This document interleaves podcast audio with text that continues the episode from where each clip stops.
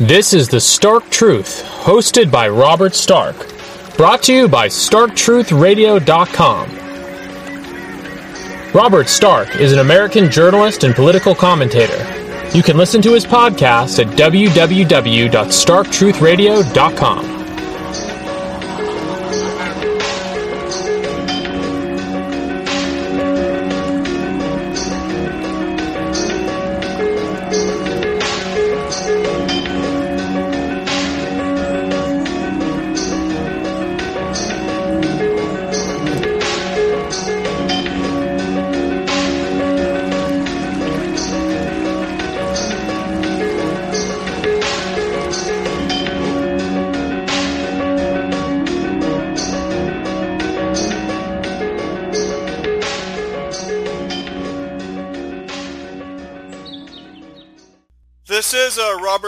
Stark. I'm joined here with uh, Mike Anissimov. Uh, he's a futurist uh, and political writer. Uh, Mike, it's great speaking with you.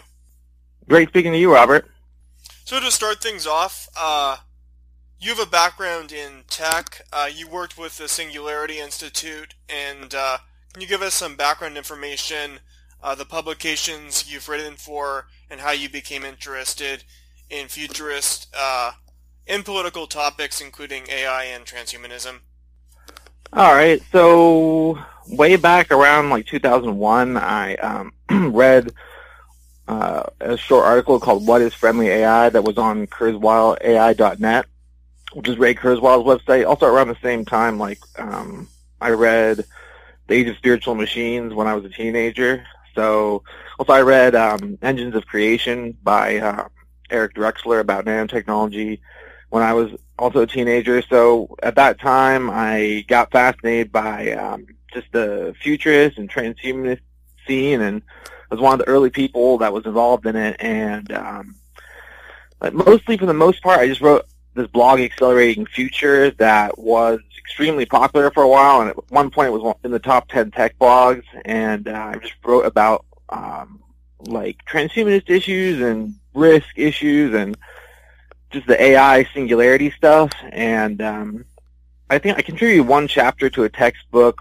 more recently, but in general, my book writing only began around 2015 or so when I wrote uh, a couple books, and uh, I got into politics through um, people around the Singularity Institute who were reading um, Curtis's blog, Curtis Yarvin. So the neo, basically the neo reaction sphere. Yeah, exactly. So that's just what how I got into politics, and also just because of um, like reading interest in history for the most part. Like I just I always read a lot of stuff here and there, and I wasn't super politically um, like charged up really because I was just a centrist Democrat for many years, and then by reading um, Curtis's stuff and also just reading history, I changed my political views, and I became um, I guess, uh, like an anti-democrat activist, I could say, like against democracy. And I've been like that uh, since I've been writing about that openly since around 2012 or so. So it's been almost a decade now. And you're from white Russian ancestry. Uh, do you trace how far back do you trace your family in Russian history? And to what degree is that identity? Is it preserved or insular? Or to what degree is it assimilated in the diaspora in the U.S., and then contrasting the white Russian community with post-Soviet uh, immigrants. And did you see that uh, that article from Anatoly Karlin I sent you about the different different groups of Russian Americans? Yeah, um, the white Russians are very insular and completely sealed off from the Russian community for the most part, or they have their own Russian community essentially, and it doesn't really invite in newcomers from Russia into it. So my identity is very closely tied to uh, white Russian um, like history and upbringing and all that. And my family has um, intermarried with uh, Americans, but more in the last 15 or so years. You're talking about people you're related to by marriage, or is your your ancestry is 100% Russian? My, my ancestry is pretty much 100% Russian. Like there's a small admixture of uh, Latvian, but um, it's not a heck of a lot. But yeah, I mean, my family came over in the 40s and uh, basically was not assimilated into American groups until like the year 2000 or something. So it was pretty sealed off. And my um, there's white Russian blood in both sides of my family, even though like they're uh, both sides of the family are from slightly different parts of Russia, but they're both white Russians, and um, there's a lot of family history around that, and just my identity and my family's identity is very much uh, tied into that. And even though Russians are common uh, ancestry around the world, there's like more than 100 million.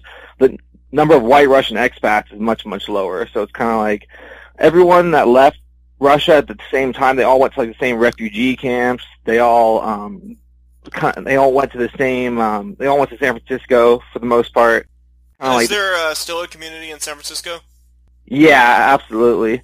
Yeah, there's there's even um like aristocratic functions. Like there's a ball that they have and stuff that has like every the entire white Russian scene in the entire um, country, like the elite of that attend this this ball and there's um like I attended Russian school, the complete church school, and I um like did a graduation with the waltz and everything. So it, it's a lot of there's still a huge community, a decent sized community of white Russians that all still just talk to each other. And the younger ones are mixing in a bit with America, but it's still like it's possible to in San Francisco and the Bay Area, it's possible to be in communities where you can actually just speak Russian to, to all the people you know, and then and you don't even need to necessarily interact like business wise very deeply with uh, Americans. It's kind of like how the Chinese are in uh, in California. This is mostly in the Richmond district. Yeah, yeah, exactly. And with uh, with futurism and AI, are you interested in a specific aspect, uh, such as radical life extension or brain augmentation? I'm particularly interested in the self-improving AI and the smarter than human AI and just the smarter than human element of that whole thing because I think that's the key issue is when you create something that's smarter than human, then uh, it changes everything else. So when it comes to like life extension, brain augmentation, or anything like that, I think that th- those things will be achieved fairly quickly once we actually upgrade our intelligence. And um, I don't think that we're going to really proceed very far in them until we have smarter than human intelligence because some of those problems, especially brain augmentation, the complexity of it is uh, overwhelming without um, assistance from uh, enhanced intelligence. And uh, do you think the implementation of AI and then also genetic engineering will will challenge liberal values? The inequality of implementation, of course, will be a will be a big concern. It could exacerbate inequality, but then there's also the eugenics taboo with uh, gene editing. I think that liberal, you know, liberals are just going to ban any um, serious interventions so that we won't see any enhancement. It won't challenge. They're, they're going to see the risk that it poses to the, their worldview from a distance, and then they're going to ensure that m- the most radical possibilities are suppressed for as long as possible. That's the way that I view it. And uh, what are your thoughts on the a future of abundance? Thoughts on a uh, post-scarcity economy? And do you think uh, a fully automated luxury communism is viable? um, I think that the post-scarcity depends on certain like political formulations being put into place that are very different than what we have now um, because of the amount of danger that is posed by the, the basically the engines of creation, like the um, machines that are able to create post scarcity.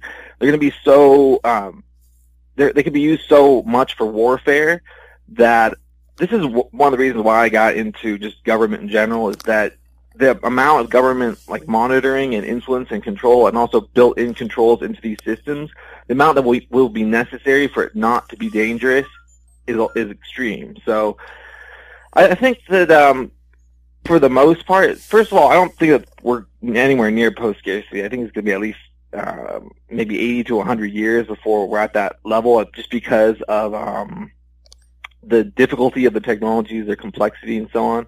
Like fully automated luxury communism, anything like that. I mean, it it's going to be dependent on AI completely to create these uh, post-scarcity scenarios. And once you create AI, it's, it's like you're kind of like a matrix scenario where you're creating a completely different organisms. So it's kind of that that that challenge of creating a different organism and dealing with it is gonna that's gonna be the salient issue. That's the number one issue. Like, are we gonna survive or not? That's the, the kind of issue that I care about the most. Uh, are you a supporter of the UBI? I'm not right now because I think it's not uh, fiscally responsible. So I, I think that the I'm in favor of there being direct cash payments related to the um, The the pandemic? pandemic. Yeah, exactly. Most of it is basically like pork to government governments or to corporations rather than like a direct direct cash payouts.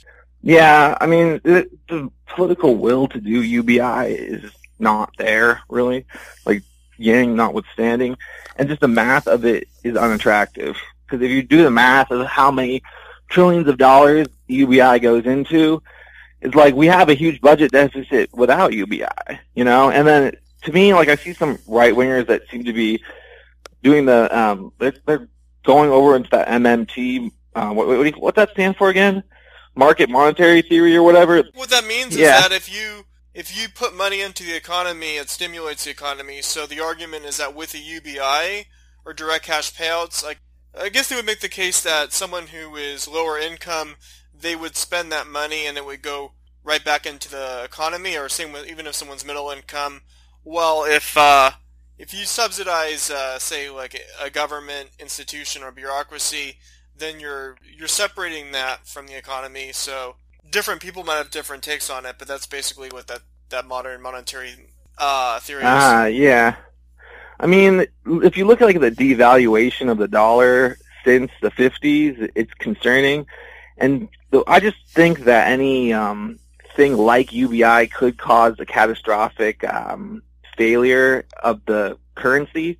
So I'm not in favor of any of the the um, kind of like socialist elements that you see emerging a lot on the right wing right now because I do believe I'm not a market monetary theorist. I believe that money has value and that you can't make it out of nothing. So I don't think it'll just go back into the economy. Everything will be fine.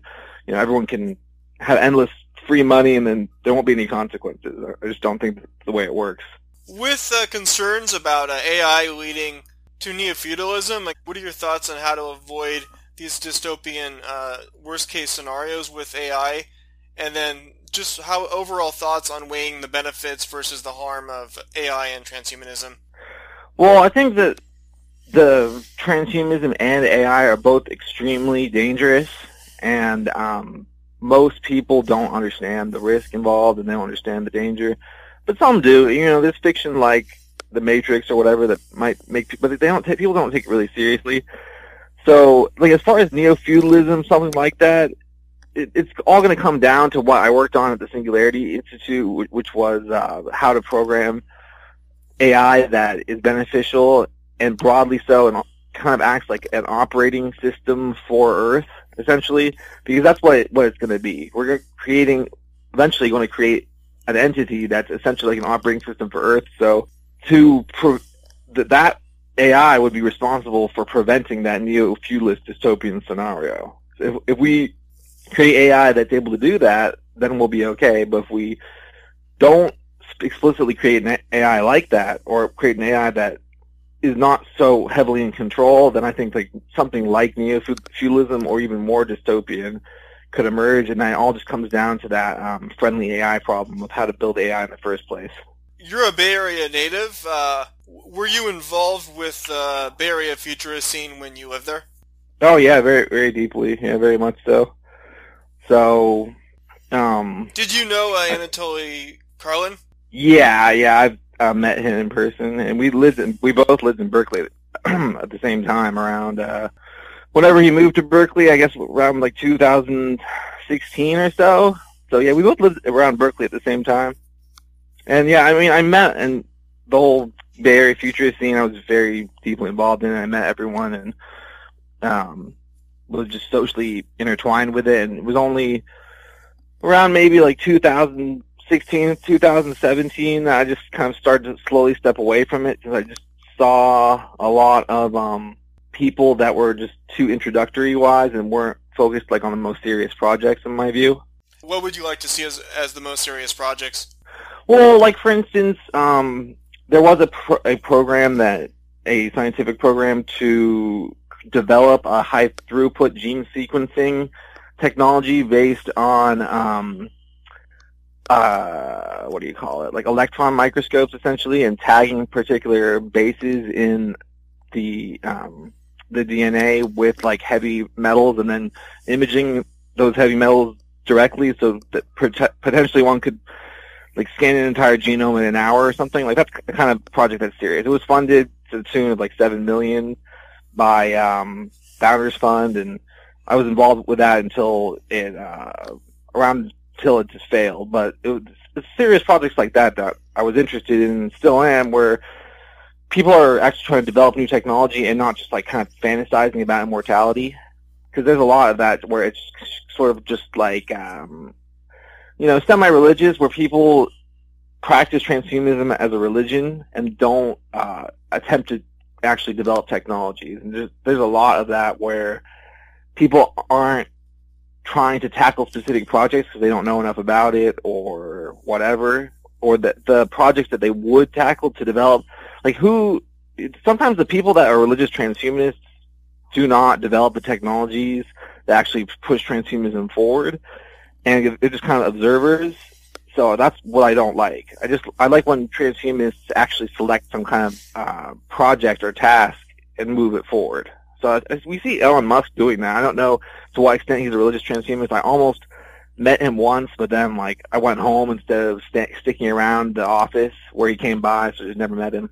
Oh, are you familiar with the concept of a gray tribe, Scott Alexander's concept, in contrast with the red and blue, and uh, how politically and ideologically uh, diverse was the Bay Area futurist scene? The um, yeah, I'm familiar with uh, Scott's. Um, oh, I att- Scott Jakich. I attended one of his meetings in uh, area. Oh yeah, yeah. I hung out and talked with Scott Jakich like fifty to hundred times. Like I, I used to see him in Berkeley as well, and um, we would both go to the same events like constantly. So he's one of the cool guys that I knew very well in, in the Bay Area. But um, let's see.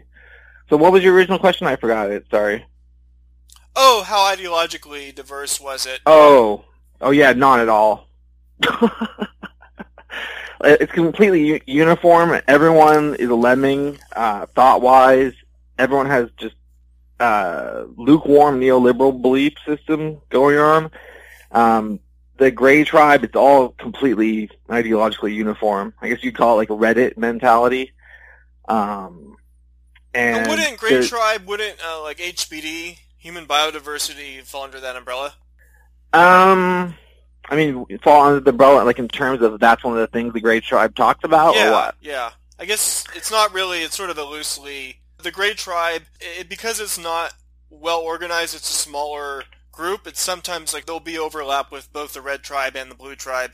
So I guess with the Area futurist scene would be where the Gray Tribe and the Blue Tribe overlap. Same with uh, like support for Andrew Yang. Andrew Yang sort of started out more Gray Tribe, and then for obviously electoral reasons, he joined up with the Blue Tribe. Exactly. Yeah, that's why like I always saw him as the odd man out, kind of like um not appealing to rank and file Democrats. That's the way that I viewed him. Like I think that, that Democrats viewed him like that too, kind of like as an outsider or something, because he's not like heavily heavily enough ideologically invested in wokeness to the point that they expect out of their leaders. So he was always like the odd man out. And yeah, it just it's so sad because the Gray Tribe, all it tries to do is um appeal to the uh like Democrat base essentially. That's all because they want to go where the power is at, and it, it went in the places that where the Gray Tribe lives, like the West Coast in particular, like Democrats and liberals hold all the power, institutional wise and otherwise. So all they're trying to do is do their best to just, um, you know, with the Democrats, they jump, they say how high, and that's just all they're about is trying to appease Democrats. But they aren't um, liked by Democrats in the same way that Democrats like just ideological leftists. You know, they're too like when they when Democrats see like intellectual types or brainy types, they think racism. They think that these people are all racist, which they kind of are, and they don't have any meaningful exposure to um, Hispanics or blacks either. The Gray Tribe. So I think there was a statistics that Anatoly posted, Anatoly Karlin, but it's maybe mostly white and then maybe a maybe 20% Asian. Exactly. Yeah, I mean that's what the elite of um the Bay Area pretty much is is that same exact demographic breakdown, like 80% white, 20% Asian, and um that's just and they fancy themselves as um like inclusive because they're 20% Asian, you know. you grew up in San Mateo County and then you also lived in Walnut Creek and, and Berkeley. Yeah. Are specific Bay suburbs uh, linked to one particular uh, industry, and how insular are these upper class white suburbs, like geographically segregated? And do you think economic elitism is a su- is a substitute for ethnocentrism, and how sustainable? Yeah, I mean, when it comes to like ethnically um, segregated groups, I think like the Bay Area elite is way way up there because there's no Hispanics in um, tech for the most part. They just there there aren't, and there's there's no blacks even outside of tech really that much except for uh, Oakland. So every Bay Area, um, every Bay Area suburb, every Bay Area elite community is different. They're all like just little walled cities, and um, the social networks are very difficult to penetrate for outsiders, and the requirement to gain admission is tons of money. So multi-million uh, dollar homes and just being extremely wealthy. That's the only way to get in there. So over time, the the most of the people that live in the outlying suburbs are connected to the area, like have been there for some time, like their parents have or their grandparents or something. So do you all... still have like a kind of like an old wealth? You still have these like old wealth white communities that they're able to manage. They're able to maintain wealth uh, intergenerationally going back going back pretty far, and they the same families live in the same area. Because I'm from LA, and pretty much everything is all like New Wealth. Yeah, no, I mean there's Nouveau Riche in uh, San Francisco in particular, but that's it's kind of like the throughput of people going in and out is all happening in San Francisco.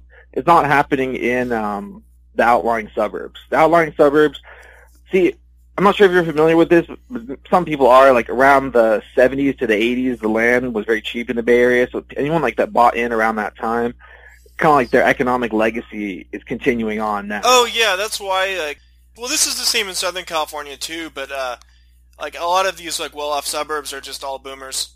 Yeah, and it's so they're all old, and um, a lot of the younger folks, some of them do stick around and maintain the intergenerational wealth but I'd say maybe like half of them move away.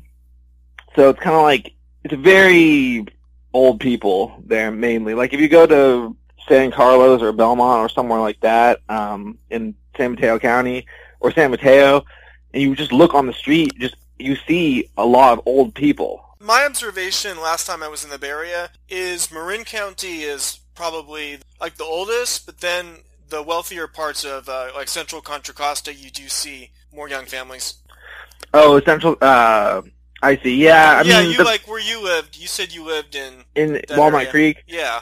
Yeah, I mean it's still very old, but I, there is more. Yeah, there are more families because um, like the way that Walnut Creek and Concord are, are both part of the same basin essentially. Like Concord is where people can actually afford to buy homes who don't have a, a ton of money.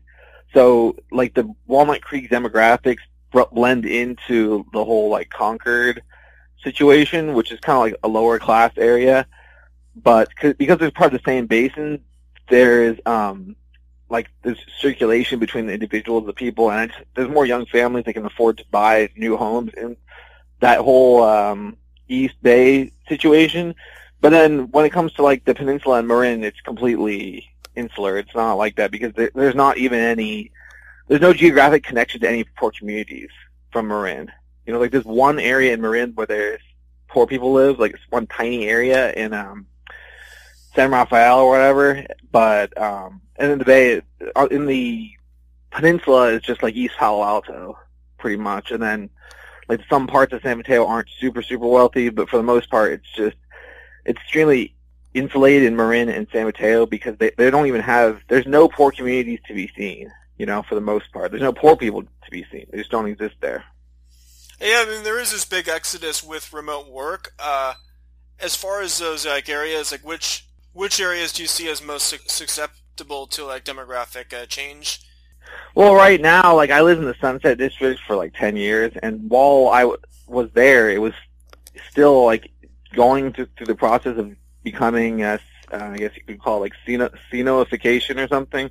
Silicon Valley, like places like Cupertino, went from like an upper middle class white community to uh, to mostly mostly Asian. Yeah, it's the same thing like in Foster City, um, where but with respect to Indians, and Foster City, um, where Oracle is, uh, or near where Oracle is, where just the entire community went from white to Indian in like 30 years.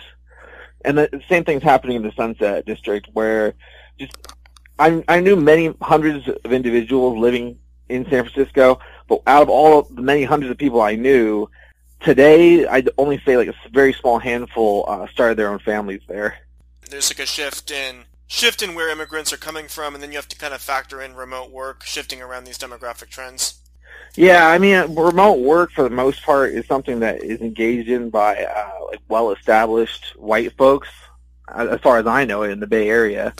So they might have some freedom to move to the suburbs, but the question is, does the pay for the remote work have enough like heft to it financially for them to to stay and to live? I don't know. Like as far as the Bay Area, I think that it's kind of like they want you to be there in the office um, and be engaged, and it's not replaced by remote work for the most part because the I think that it, it's in industries that aren't as crucial where remote work is possible, but in industries where there's a lot of money involved, a lot of programming, and the tons of venture capital money that's funding it. They there is no remote work is frowned upon unless it's for like contractors or for like the lowest people people who are lower on the, the rungs of things. Whereas anyone with any responsibility has to be there in person. That's my impression. Do you see these uh, well like wealthier white communities maintaining their communities, or do you see them as susceptible to to change uh, several decades from now? I think that they're completely um, stable, and they have some new people from immigration, but not really. Like especially Marin and uh, the uh, Peninsula.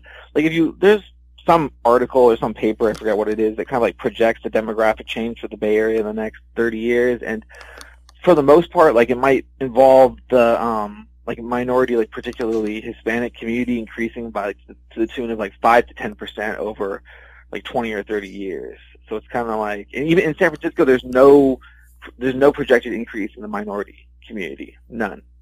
So it's kind of like the the that's what where the hypocrisy of it all comes in because the elite Democrats, the limousine liberals, they have a completely ethnically homogeneous, except for Asians, um, in small numbers, and they're completely uh, inculcated into white culture, the Asians that are there. But they're so homogeneous and they're so isolated because they have economic power, which they use to maintain their standard of living, which means ethnic homo- homo- homogeneity. But uh, they advocate policies that involve like diversification, but they're never subject. Economic elitism is a substitute for ethnic exclusion for sure. And yeah, I see most. I mean, most of the really rapid demographic change.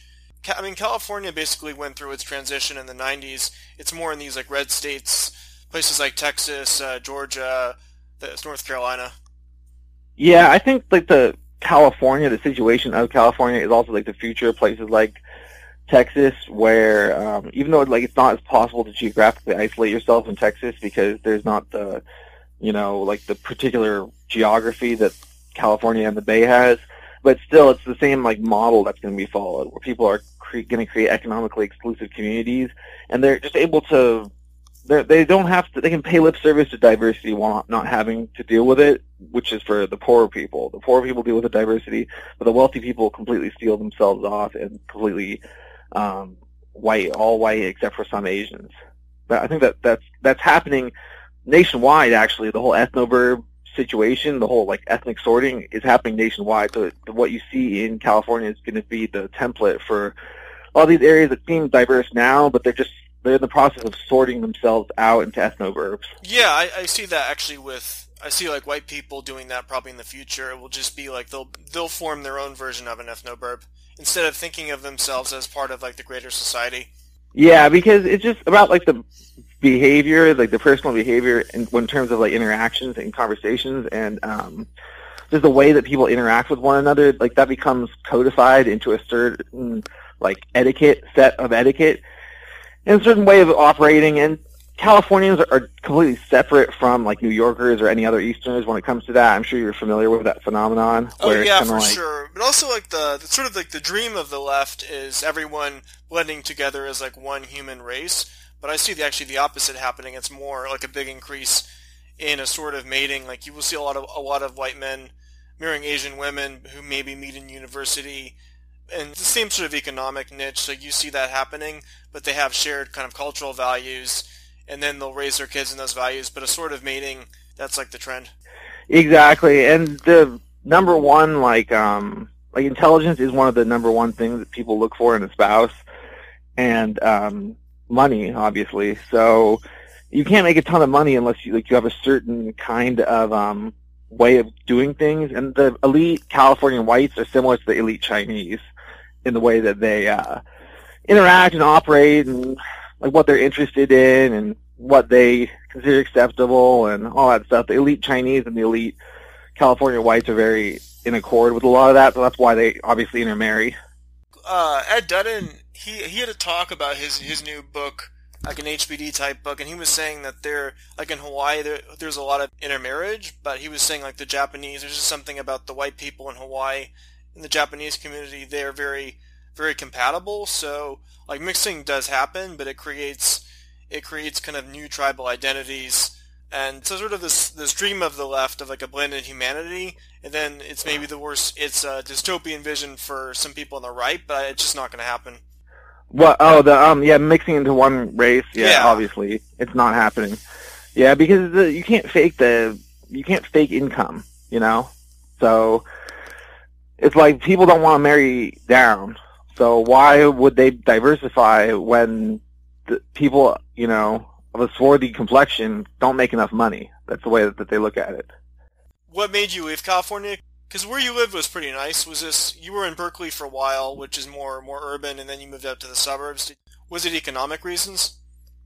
Yeah, it's economic reasons because of raising a family. Basically, like it's not. I, there was no future for, um, for a family for me in my view in the Bay Area, and just it's all played out the whole Bay Area, and you can't make money there unless you're extremely highly educated. I dropped out of college, and I'm happy with that decision. And I just didn't want to jump through the various hoops that you need to get into that wealthy California niche. So yeah, I just wanted to see the uh, other parts of the country, and uh, I, just, I got extremely sick of California because it's so ideologically uniform and it's so so liberal, and I, that and economic reasons, I was completely sick of uh, the Bay Area by the time I left. And uh, places like the Sunset where I grew up, they they're completely changed. You know, it's just there there are so many Chinese there, and it's not the community that it was. And all like I think it was um on your show with Peter Nimitz, you said like that California whites are the most uh, individualistic or socially atomized people oh, yeah. on the planet. You know, and it's just that whole that goes completely against you know all my desires for what I want out of life. And uh, when I moved, as soon as I moved out of California, I basically moved to an area that's just kind of like more normal America. And I like it so much more than uh, the whole California like mind programming situation. It's just the amount of conformity that is demanded in California ideologically is just too much for me. So you were in Florida and in Idaho. Uh no, I've never. I'm not living in Idaho yet. I've only just visited. I just plan to move there eventually, but before I go to Idaho, I'm just gonna move in different parts of the East and Midwest just to uh, kind of like meet different people and just experience different parts of the country. I mean, Florida, uh, I can see that for the quality of life, but it's just all kind of flat. Like the one, like where you are, even in the Bay Area, like you, even though it's urban, you do have all these uh, mountain areas you can hike. Even even I know, like yeah, and Walnut Creek. Uh, I mean, Berkeley is sort of like the center. It's associated with the most extreme woke left, but the one thing I do really like about it is just one of the few places where you have the real contrast between urbanism but just going a little bit of inland from Berkeley into like Tilden Park, and then further out to, into Contra Costa, you have you still have so much like wilderness, and you don't really get that same contrast in LA. No, yeah, I don't know how people can stand LA. I guess they go to San Gabriel Mountains or whatever. Would you would you say that is that where people go? Yeah, but it's, it's not really comparable. I, I guess the Santa the Santa Monica Mountains, going to the hiking in the Santa Monica Mountains near Malibu in the Pacific Palisades, would be the equivalent of going from like the from Berkeley to go for a hike in Tilden Park or or Briones or Mount Diablo, like those kind of places. That's yeah, yeah. I've been to all those places many times. Like I love Briones. I love um, Tilden, and um, I've hiked like every single hill in the Bay Area, and I know many of the unique like views that most people aren't familiar with, like especially in um, uh, Belmont and San Carlos. And um, I just I, I love the nature so much. The, mi- but the microclimates too. Yeah, microclimates and just especially like Burlingame, where I'm from.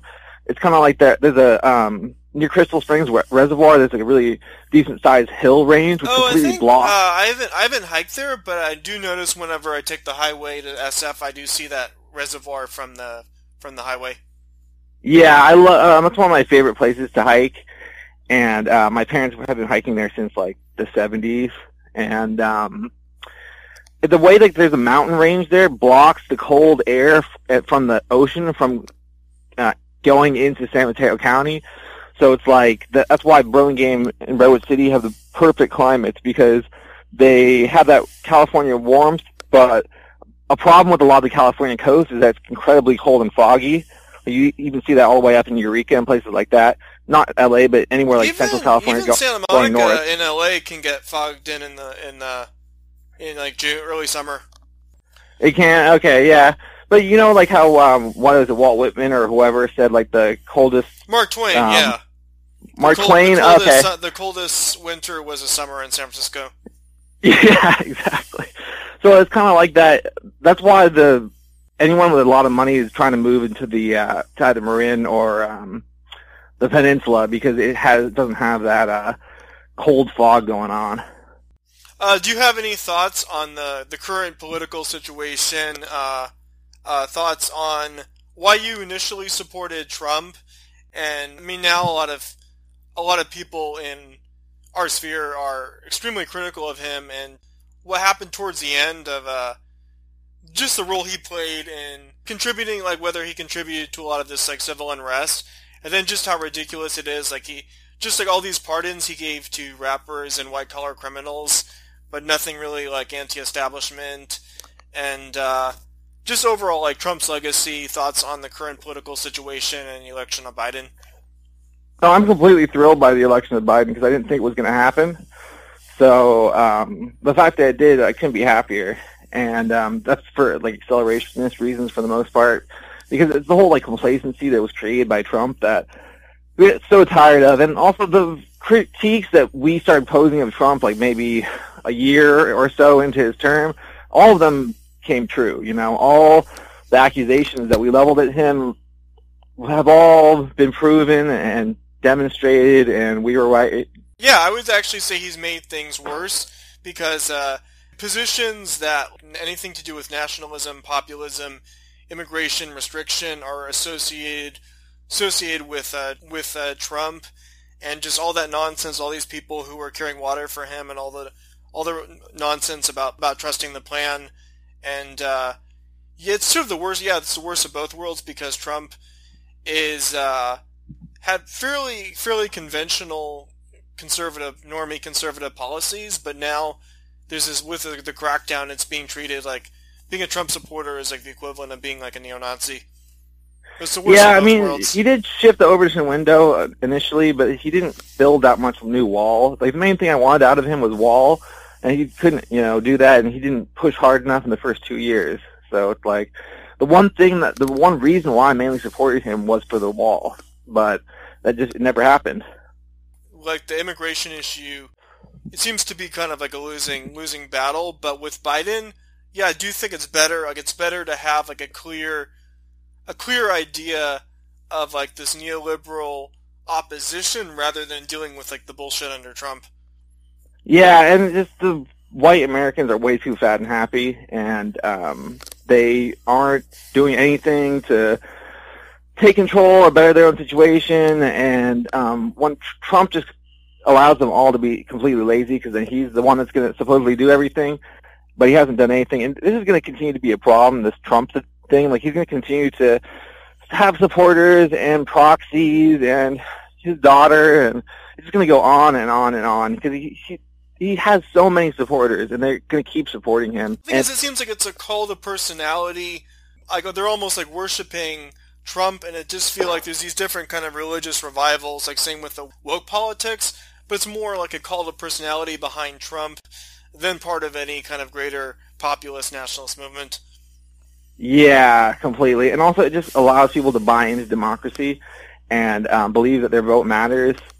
And just, you know, plugs people back into the system again. And uh, that's really what the legacy of Trump is going to be, where the right wing thinks that they can do anything through the electoral system.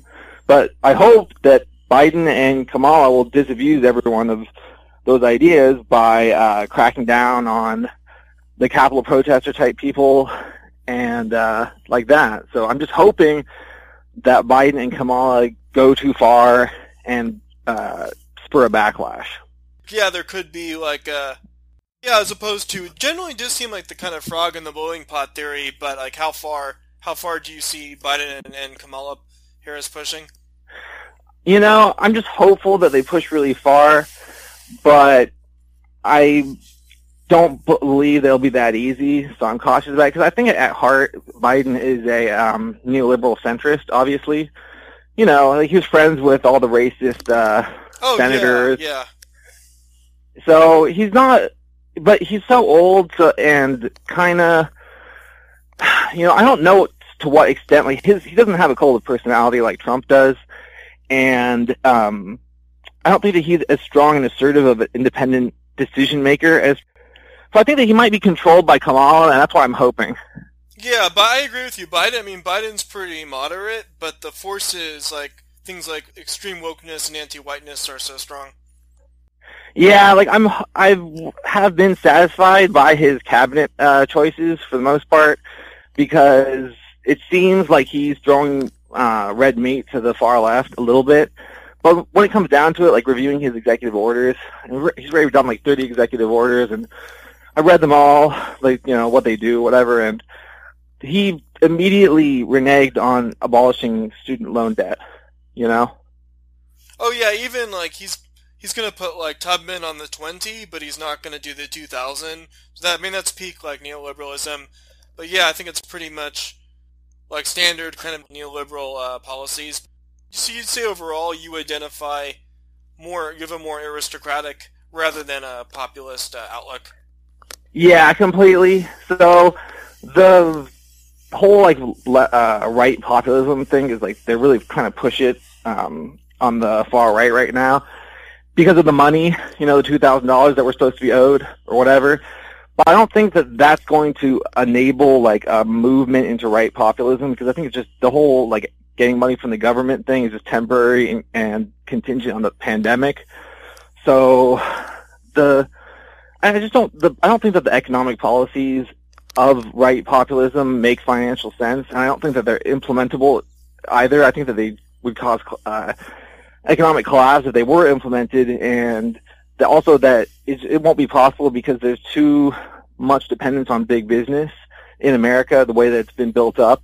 You can't just make it socialist. You can't just change it make it more socialist. So I don't think because it it doesn't respond that way. All the the economic systems are uh, based on cutthroat capitalism will continue to be, and you can't social socialize that. It's too without like revolution, but the left isn't going to stage one, so it's just the. I think the right populism economic thing is just a symptom of the uh, moment of opportunity created by the pandemic, and while people are going to continue to keep pushing it, like Huey Long and uh, the whole Huey Long thing, you know, that Tucker mentioned Huey Long or whatever. I don't think that it's going to get traction, so I'm not really concerned about it in the long term. I don't think it's even worth fighting against for the most part. I just think that should, we should let it play out, and then uh, let's go back to normal. I mean, with the big crackdown online against the right, what are your thoughts on the viability of alt tech? Alt, of alt tech. Yeah, alt tech. Oh, I, I think the alt tech is doing great right now because of um, the Twitter crackdown. You know, so we're seeing a lot of development in that space, and uh, things like uh, Brave, you know, the browser was successful, and that's one area where there is continued motion and continued investment is in this whole alt tech thing, and I don't think the crackdown is going to be able to stop it. So the most like these crackdowns for the most part tend to be performative, and they don't actually stop people from doing what they're going to do. That's my impression of them. I mean, right now, regarding like what Biden representing more kind of a, he represents more like a neoliberal centrism rather than the far left.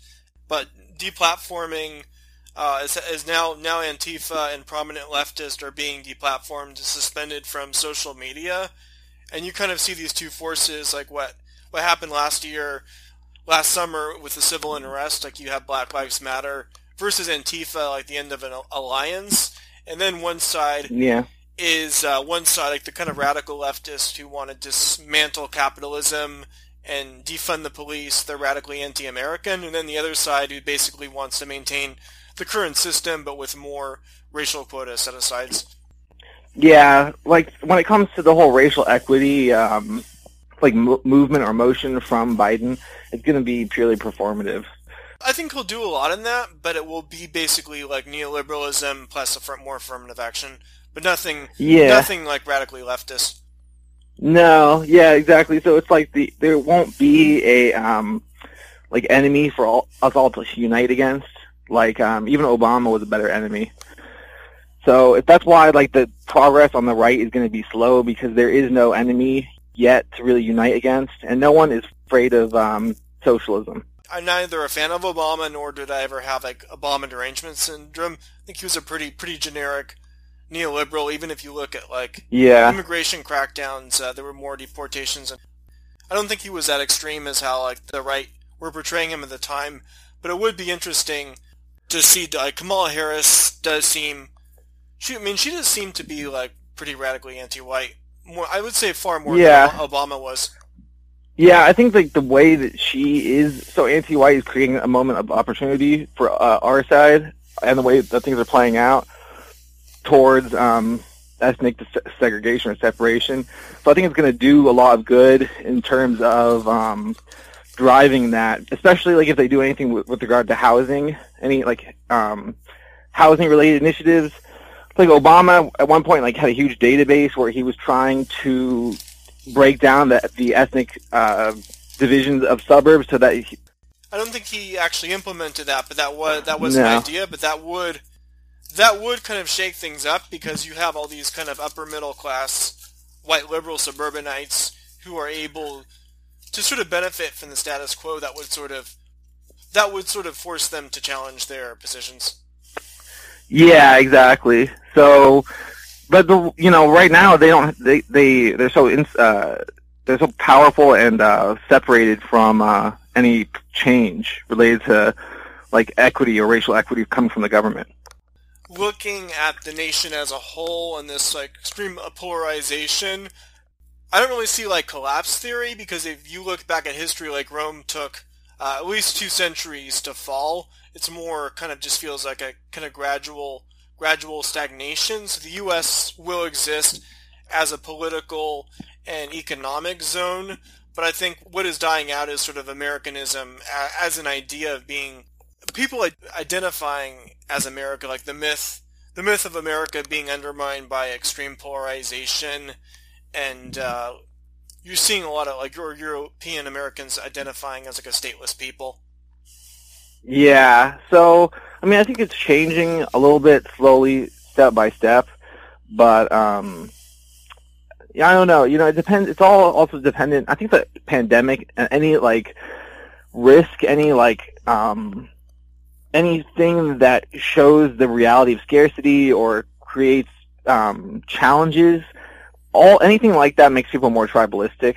So that is what we you are seeing with some some liberals are actually like people vote for Trump even in uh, San Francisco. You know, like and people vote for Trump in LA too. Like it might be just 15% or 20%, but it's still there's people there, even in the you know the citadels of progressivism, that uh, are conservative or right wing. Even if, uh, like, I, I, I, think I showed you the article I wrote in Unz, uh, the areas that rejected affirmative action in uh, California, yeah. LA, and the Bay Area.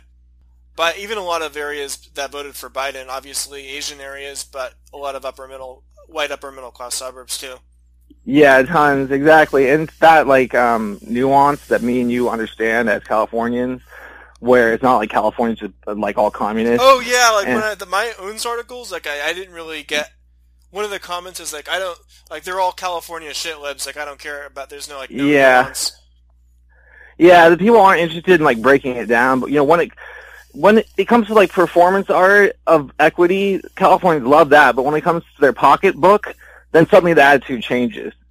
Yeah, like I did notice a correlation between uh, areas that were more family oriented and uh, and opposing affirmative action, even if they're Democrats.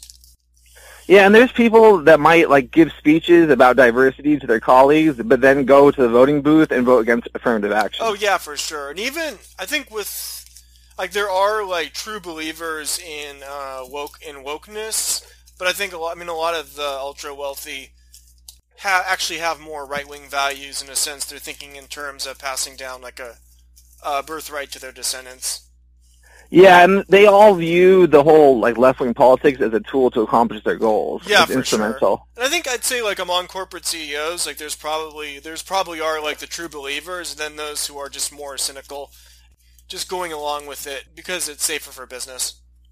Exactly. Yeah, I mean the economic strategy of diversity is to basically want to be able to use the skills of high IQ people from any culture. Like that's what Google is, right? Like they have high IQ Indians, high IQ Chinese, high IQ white people, and so on. So it's good for business to be able to accept those people from the whole globe. So all the best computer scientists on the globe, whatever their race, can contribute to help making money for Google. You know, so but then that's where the diversity stops. It does not extend to blacks or Hispanics. yeah, like merit-based immigration they're not serious about any kind of like redistribution of wealth to these like lower to the like the lower income minority communities. Or like even with like affirmative action it's more symbolic if it's giving a job to someone who's already made it into the middle class but they're not serious about investing into the poor like large, large amounts of money that will impact the elite's pocketbook.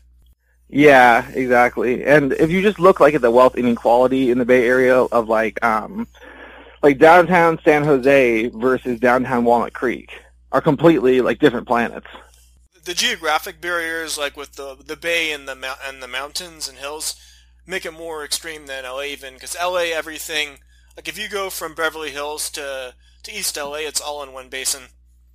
Exactly, and also that's why like someone like me when I go to LA, like I find it to be um like really kind of like dirty, I guess you could say, like rough and dirty because it's all that one same basin. LA is like places like further at Orange County and Ventura, but it's it's much more geographically distanced because Oakland and Walnut Creek feel totally different, but they're relatively close. Like for LA, you'd have to drive yeah. pretty far from from central LA to to say like Thousand Oaks or Orange County. Yeah, so I mean that's why the Bay Area elite can have their cake and eat it too, is because they have that economic uh, separation going. Yeah, same with uh, school districts. LA, all of LA is in one one school district, LA Unified, and the uh-huh. Bay Area is broken up into a bunch of smaller school districts, so that that matters too. And then you that gets into the whole like that's a big obsession with the woke left is diversifying public schools. Yeah, but then um, when you live like in even like North Berkeley or somewhere, you don't have to deal with uh, diversification of your public school because it's kind of like the people that are really diverse don't have the money to go to the schools that are really nice. I mean, my thoughts on the future of the United States uh, politically is uh, you'll have one side, which is the more the establishment position of uh, it will be a kind of version of civic nationalism based on an American imperialism, based on liberal, liberalism and uh, but loyalty to institutions, the the state, corporations, wokeness, and then the opposition will probably be some kind of neo-tribal pluralism that is friendlier maybe towards a kind of decentralized version of uh, socialism. Hmm. Yeah, I, I'm not sure. I mean, there's still many um, tribalistic people that aren't socialistic at all, because like Trump supporters in particular, some of them do take like the anti-socialism thing fairly seriously. I think like that it's going to be more like the red states are actually unifying around their own separate identity. Yeah, just a kind of overall overall decline in trust of institutions, uh, building up community social capital, that providing people's economic needs. That will be like a change in thinking, just because uh, the main institutions are uh, they're not working for as many many people. But I think I think like if there is like a massive uh, if massive numbers of like Trump supporters are are losing their jobs for their views if that happens in a large mass, then that would actually change change the mindset. But there's generally still a mentality. I mean, it hasn't really gone to this point where, but there's still a mentality where people's need, economic needs are provided for by either the state or by large corporations. Yeah, for the most part. But um, the whole like cracking down on Trump supporters thing it might make it so that parallel institutions will be created, but um, we're not there yet. And that's the thing with like pushing. I think if they push so hard, that would happen. But I don't really see. I see these kind of like we had after the Capitol Hill riots, there was a wave of deplatforming, and then kind of things calmed down a bit. Then going back to basically the status quo of the frog in the bowling pan. Yeah, I mean, I don't know of anyone who has been investigated as a result of the Capitol thing. I think like it's mainly limited to the people that went in the building. I think there was one charge or something that was. I think they they put up one charge against one guy who was outside the building thus far. So that's where they're at now with the whole Capitol thing. It's like they're not doing a broad crackdown like how the you know the KGB or, and the Soviets or whatever yeah, would have done. I think you're right. I do think uh, like a lot of Trump supporters have a bit of a martyr, a martyr complex, where they think that they're all going to be thrown around, like they literally think they're going to be thrown into gulags. But I think will happen yeah. I think the people involved with the riots, like many of them, are being are being prosecuted, and people openly who openly and promoted it have been deplatformed. But I don't. I think Trump supporters exaggerate like the degree that they're this massive. Uh, they probably exa- exaggerate how bad it will be. I think. I think we'll probably just yeah. go back to the kind of like the the gradual decline, the frog in the bowling pan theory. Yeah, it's going to be like the Obama years again for yeah. the most part, as far as. Could and well um, the, yeah, all the people that uh, riled up the crowd, like Nick and um, Alex Jones and Ali Alexander, none of them are going to um, face any charges. So you think that just the people who engaged in actual violence are going to prison? Yeah, like anyone that set foot within the Capitol, sure. And they're all documented too. So, you know, it doesn't even require like deep investigation. It's just there's a stream well, that has everyone people, on yeah, it. the people who film themselves like in the office in the politicians' offices, yeah, those people for sure. Yeah. And even then, like Baked Alaska or whatever, I think he's gonna get like a slap on the wrist. A lot I mean a lot of it also depends on on how, how the economy is impacted by COVID. If there'll be a kind of recovery and we'll go back to, I mean, we're not going to see a booming economy, of course, but we could just see uh, an economic recovery and just a continuation of stagnation and, uh, and greater income inequality. Basically, a re- continuation of the 2010s. But uh, I'm not really sure if we're going to see like a real, a real full-on economic crash. Yeah, no, because especially like with the way that the fundamentals were doing so well before COVID, like it kind of surprised me that the economy was going so well at that time because it seemed like we there is a slow decline, and I thought you know maybe there won't be prosperity again and there'll be two percent max GDP growth per year um, going forward. But now, like I really don't know because the economy was doing so well, almost full employment before. Uh, COVID that um, maybe like uh, three, four, five percent GDP growth is possible, like several years down the road. But I think the economic consequences from COVID are going to last for several years. You have a book, uh, Idaho Project. So is this advocating? You talk about is this basically enclavism, building up uh, enclaves or economically economically resilient and high trust communities? Yeah, I think that that um, the rise in ethnoburbs essentially is like a more mild version of what I talk about in the book.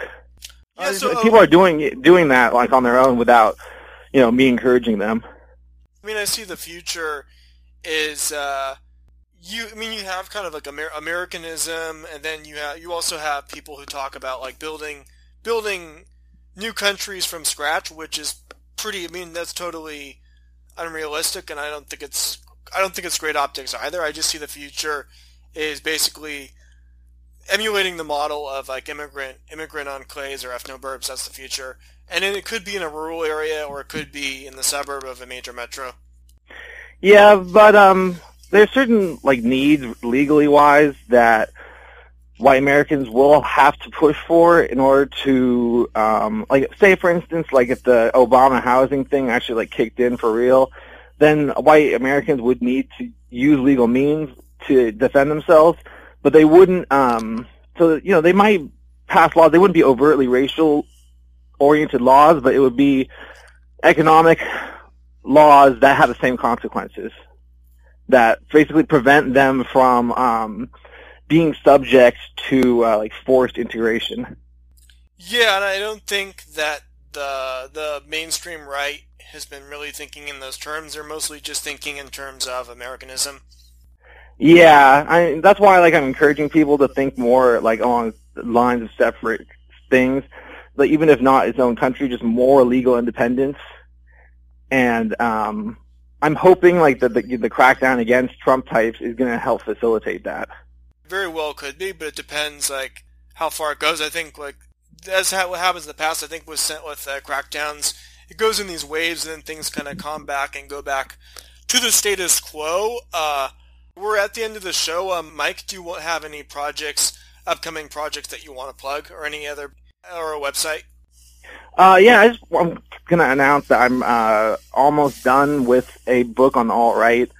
It's like 350 or so pages, and I'm almost just wrapping it up. So just stay tuned for that, and um, I go into almost every major issue related to the alt right and just a little bit of the history of how it got started, and kind of just creating a work that just sums up my view of the formation of the alt right and how that happened and how it's continuing. And do you have a website? Not right now. No, don't have a website at the moment. I will eventually. It'll be cr- uh, connected to the book when the book is announced. Uh, Mike Anissimov, it's been an excellent show, and thanks for being on. All right. Thank you, Robert.